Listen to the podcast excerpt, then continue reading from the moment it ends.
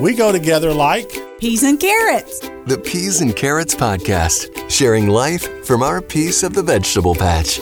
Brian and Kayla Sanders. Opa. Oppa! Welcome to the Peas and Carrots podcast. I'm Brian. And I'm Kayla. And what's up in the world? Why are we saying Opa? You'll see. Okay, okay, because later in the podcast we're talking Aha. about something. Okay. What's up in the worlds of peas and carrots? Oh, my word. I guess just 30 minutes ago I gave you some news. Mm-hmm. So, for those who are keeping score, renovation phase 912, we are two weeks since any work has been done on our outdoor decks. Thank you, hurricanes. Thank you, life. Thank you, COVID. Yeah, we've learned that the crews have had to isolate from each other because of COVID. We've learned that we're waiting on a town inspector to come in and, appro- and uh, approve some anchor holes that have been dug for the anchor post, and we're waiting on the government to get to approve that. And yeah. so here we are, but all the supplies and materials are sitting in the backyard. Our backyard looks um, quite interesting. Yeah. So, construction zone, disaster. What's that teaching us? That we have absolutely zero control over other people's timelines, over COVID, over the weather. And truth is, that plays out in so many areas of our life. We hmm. just, yeah, I don't like this. I like control. There, I said it. And it's a really it's it's just an illusion of control It is. Yeah. because we get in these patterns. Yes. and we think that's control, and it's really not. It's not. We live under the providence of God where He's in control. I was thinking about this the other day. I mean, just think about it. I mean, He sets the sunrise and the sunset. We don't control that. He sets the seasons. We don't control that. Hmm. Although Tara, who you work with, would like to be fall all, All the, the time, time. Mm-hmm. all the time. I mean, if she could control it, there'd be dark leaves and you know hot cocoa and pumpkin spice and, And that's skeletons. okay. All, no, Yeah. it's crazy. Stop. No, it's crazy. But uh, it's and you and you keep going through all this stuff. We we can't control. There's just we can't control things, but we live in this illusion that we do. Yeah. And so this has kind of pushed us to realize, okay, God, what'll be will be. Yeah. Hold loosely. Yeah. And I'm really learning to accept ways that I have thought I had control and be okay with the fact that I don't. It's it can bring a lot of peace when you come to the conclusion that you need to let go. So I'm doing that in a lot of ways. Also, you've been cleaning out a whole lot. We have good grief. No, no, we. you clean it out. I take it to the dump or to Goodwill. Yeah. This past week, I had to go to New River Resource Authority Yeah. and got rid of six boxes of hazardous household stuff, paint and insecticide. Well, okay, that that sounds worse than it is, but we had a huge barrel of stain left over from a previous deck construction situation. We had a plethora of flea and tick stuff for sprocket, yard treatments and things like that that we're not going to need that. So Hornet. yeah, just old like wasp spray and all kind of stuff. So yeah, you graciously hauled that off, and we've gone through our library, and he's not twitching as bad as I thought he would, y'all. But we got rid of a lot of books, and we've gone through clothes that we've either embarrassingly never worn or we don't like them anymore. And a lot of you are doing this. I'm hearing from other people that this season of COVID has caused you to look inward and you're going through things and it's hard in the moment, but I will tell you, I love our home. Our home is, yeah, it's less See, it's chaotic. making me it's making me twitch. Is it? Oh, see, now I feel a little bit bad. Not that it's that we don't have we've gotten rid of furniture in prep for the Gotcha. floors to Yeah. get done. And so, like in our den, there's just our two recliners. There's no sofa, no love seat. And I'm twitching. It's like this room is off. I Like think you called it a frat house. Well, Yeah. I haven't bought a beanbag yet. No, and that's not happening. So, but it was just, it's it's just strange to me. Um, so for her, she likes to purge. I don't think I'm a hoarder, Oh my gosh. Okay. except of books. Yes. Okay, I will collect. I call myself a collector, not a hoarder. Mm-hmm. Now, clothes, I could really care less. I'm a girl. I love clothes. I wear the same five shirts every You week. do. It's true. Okay. Yeah. Or the same pants over and over again. I don't care. If it as long as it covers me and people aren't screaming when they see me, I'm doing pretty good. Okay. But I've wanted to be a collector of certain things, but I live under this I think I've talked about this before. Mm-hmm. I live under this reality that Brian will not be here forever. So is that thing I'm going to collect really have any eternal value? Yeah. Like I'd like to collect Abraham Lincoln stuff. Like I'd like to spend money on getting his uh, his signature something like that. But is that really of value for me if I'm only going to be here another 20, 25 years? yeah. So that's just me though. And I'm not saying that if you collect stuff that's wrong. No, not at all. Because we do have collections of things. I I think for me, I am finding that I won't go as far as to say I'm a minimalist because I'm not. Because girl loves clothes and she loves shoes, and I love books too. What I've realized is I do like things to have a home, and I like mm. for Everything has to be in its I place. don't like stacks and piles and just clutter is what I refer to it as. But you know what? Each to his own, so I am not criticizing anyone else's space. You live what works for you.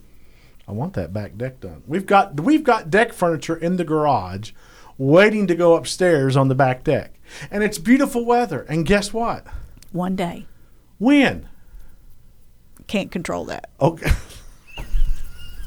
Thank you for that. I saw this on our uh, show notes. Do we really have a hobby? Do we really have a hobby? Yeah, you like to fish and you like to read and you like to walk. I'm trying to walk more, yes. Yeah. Um, I think your struggle with this is that you have fallen into the trap that men's hobbies are hunting and Mm. being outdoorsy and working on I- cars. yeah. Cool. I don't. and some guys love that. Okay. And good on them, now, as I say. So here's my thing I don't work on cars. no. I'm not interested in cars. I don't go to car shows. It's a car. You put gas in it and it runs. I understand it. I don't collect tools. I'm not a Mr. Fix It. We have a drill. That's about the only tool we own. Hammer. So, right. right. Screwdrivers. There we go. What Dr. Duntsch was to people, I am to like fix it projects, okay? And for those of you who've watched the Dr. Death series, Oh, you'll, my word. you will get that, okay? I just, that's not me. And that's okay. But it is okay that that is for other people. Right. But your hobbies are things that help you to relax. And that's why it's a hobby. Then I like to read, love to read. Uh, I do like to fish. I like to go out to the lake. I like to go out to the pond. Mm-hmm. Uh, I like to eat. Is that a hobby? Sure. Okay. Uh, and then, uh, I don't know. I think that's about. I mean, I think I'm a pretty simple Is there guy. something else I can help with? So that was Siri. I guess she heard something that popped up. I don't know. Understand. So okay, so I don't know what's going on there, but we'll just leave that in there. Some of your hobbies. I like gardening. I like reading. Wait. Don't make fun of me. I like gardening. And I just Can pray a that question? there's do water the and plant- sunshine. Do the plants that you garden like that you garden? You know what? I'm going to defend myself and take a picture of a plant that I've ignored so well that it's growing. So there you go. Um, I do. I love getting my hands in the dirt and I like being outside. It helps me to process things, it gives me time. I love. I used to love running, but you know, I'm nearly 50. So it's a little harder to do that. So I do like going for a walk with you. That's a good thing to do and it gets us outside. Can I say another hobby of yours? Sure. Chocolate is a hobby. It is. I take my chocolate seriously. Okay. Yeah. I like. Another- did I say I like to read? I do like to read. Yeah, She also the girl loves a good murder documentary. I do. Gosh, I can't believe we're admitting that. I will binge watch Yes. a documentary ab- She about will say murder. this. She'll say, "Y'all, this is what she'll say." B, we guys find us to watch something where people die. I was like, "Baby, don't say it like that." Why? Well, that's not just I am who I am. serial killer. Well, no, let's not go that far. But yeah. But no, I I'm not I have friends who I'm in awe of them because they can sew and they can draw and do all these things and that just doesn't appeal to me. I love the result of their work. I think it's beautiful and I think it's talented. I do not get it. My poor grandma tried to teach me to knit. She finally broke down and gave me a hundred dollars and said, "Go buy some clothes." So it's just it's figuring out if it doesn't give you peace, it's not your hobby. and don't feel this pressure to do certain things because you think that that's a that that's a stereotype. I don't feel pressure to learn to work on cars. I don't feel pressure to uh, like go hunting. Now, if that's your gig, go do it. Yeah. But it, I don't feel that it makes me less of a man. You did go through a season though where you have to admit to yourself you would accuse yourself of wasting time with your hobbies. And I Still had to challenge you on that that if it gives you rest, it gives your mind rest. Like like even to this day, I feel guilty watching TV.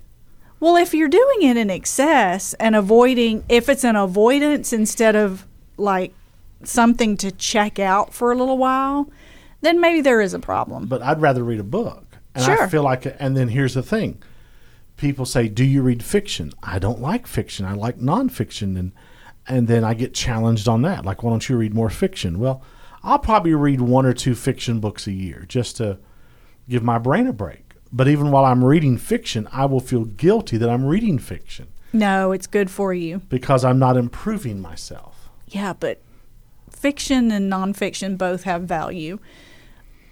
Dr. Pryor would agree. Dr. I- I- Pryor yes. would agree. I guess the point is this if we all had the exact same hobbies, how boring would this world be? So there you go.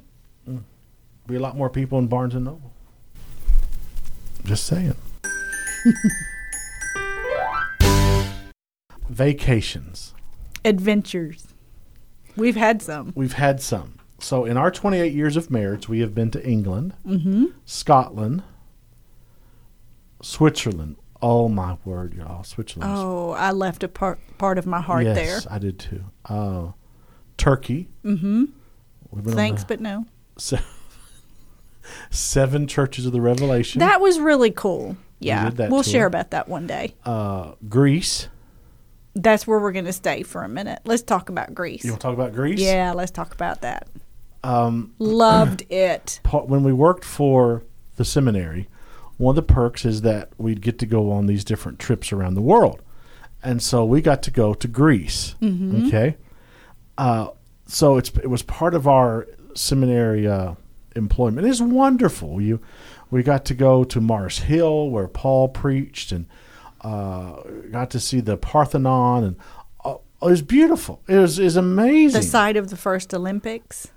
Yes, and there's the Nike swish right there. It was hysterical. So, but I want to just you and my old buddy Jeff Aldersh. Yes. who is now a seminary professor at New Orleans Seminary of like Old Testament Hebrew. Mm-hmm. Y'all did me dirty. No, we did. Yes, you did. On Okay, the well, flight we kind of did. on the flight over Mm-hmm. from Atlanta to Athens, It's a long flight, I fell asleep. which was rude. Okay, How really. is no? It's fifteen hours. Well, it was rude because we couldn't sleep, which we didn't figure out until partway through the flight. So, what did y'all do to me? Well, What did you give Jeff? Jeff asked for my lipstick. And what did Jeff you do with it? slept through this. This is what amazes Jeff took me. a quarter and painted the edges of that quarter with a, with lipstick. uh huh. What did he do with that quarter? He drew a smiley face on your bald head. you had no idea. I wake up and everybody's just smiling at me. The whole plane Y'all didn't is tell me for like up. an hour or two. Nope, we didn't. Why? Sheer entertainment. So Were y'all yeah. that bored? yeah, So best waste of lipstick ever. we were in Greece uh, on this tour, and they take us to a restaurant that kind of overlooks a lake. It was our last night. It was a four well, star restaurant. This is a different. This is a different story. Oh, okay. All right, we'll come back to that. We're and this overlooks this lake, and they bring it out, and you Oh gosh, I know what you're talking about. and you didn't get to order. And oh. they brought out a whole fish that had a head and its eyes Eyes at staring at me. Kayla looks at no. me. She goes, "I can't eat this." Nope, nope, nope. You remember that? Yes, I don't eat things that are looking at me. What?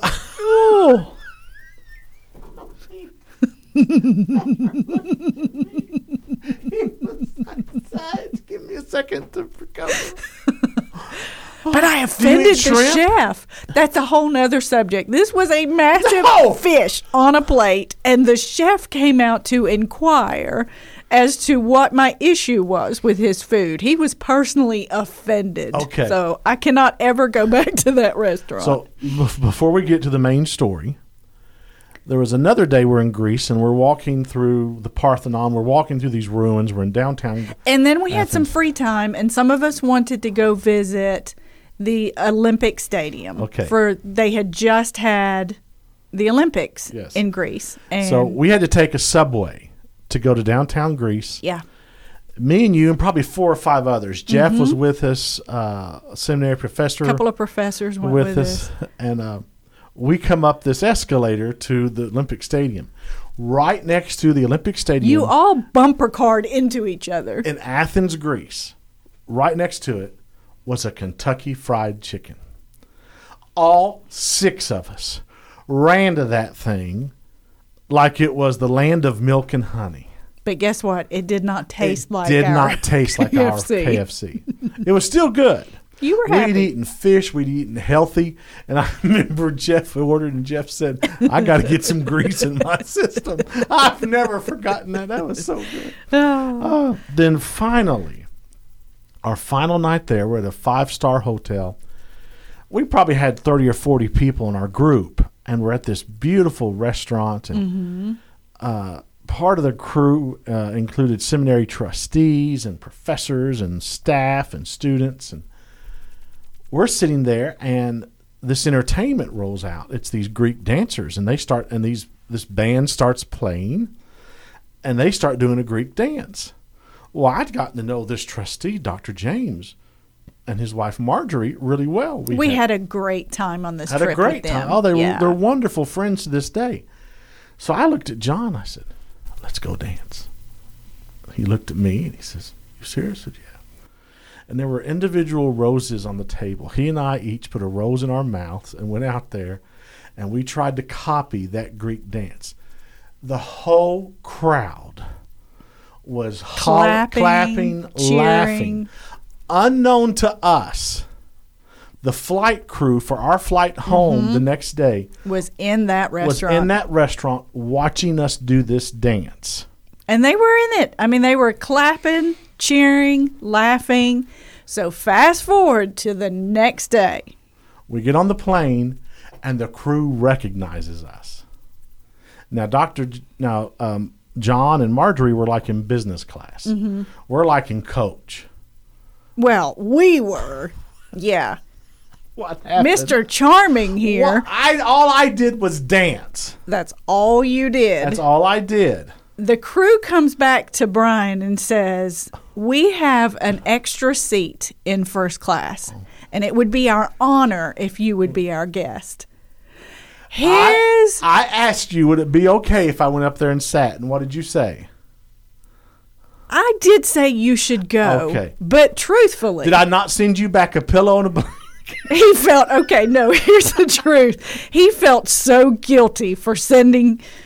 I mean, for going up there, that he sent back a pillow. He sent back a blanket. You sent back these little eyeglasses, glasses. sleep glasses, and yeah. And the flight attendant was so cute. She would bring it back piece by piece. Brian wanted you to have this. He wants you to have this too, but it was great. But I have not forgotten how quick you bolted out of that seat when they offered you first class. So uh, It was a long Yeah. flight. and I got a wide hiney. I'm going up there where it's comfortable. So, hey, travel with us. You never know what might happen. there's that. Hey, uh, you can subscribe to the Peas and Carrots podcast on Apple, Google, or wherever you get your podcast. Or you can contact us at peasandcarrotspodcast.com or on Facebook, just search for Peas and Carrots Podcast. All God's people said, Opa! Opa! For more about the Peas and Carrots podcast and to reach out to Brian and Kayla, visit peasandcarrotspodcast.com.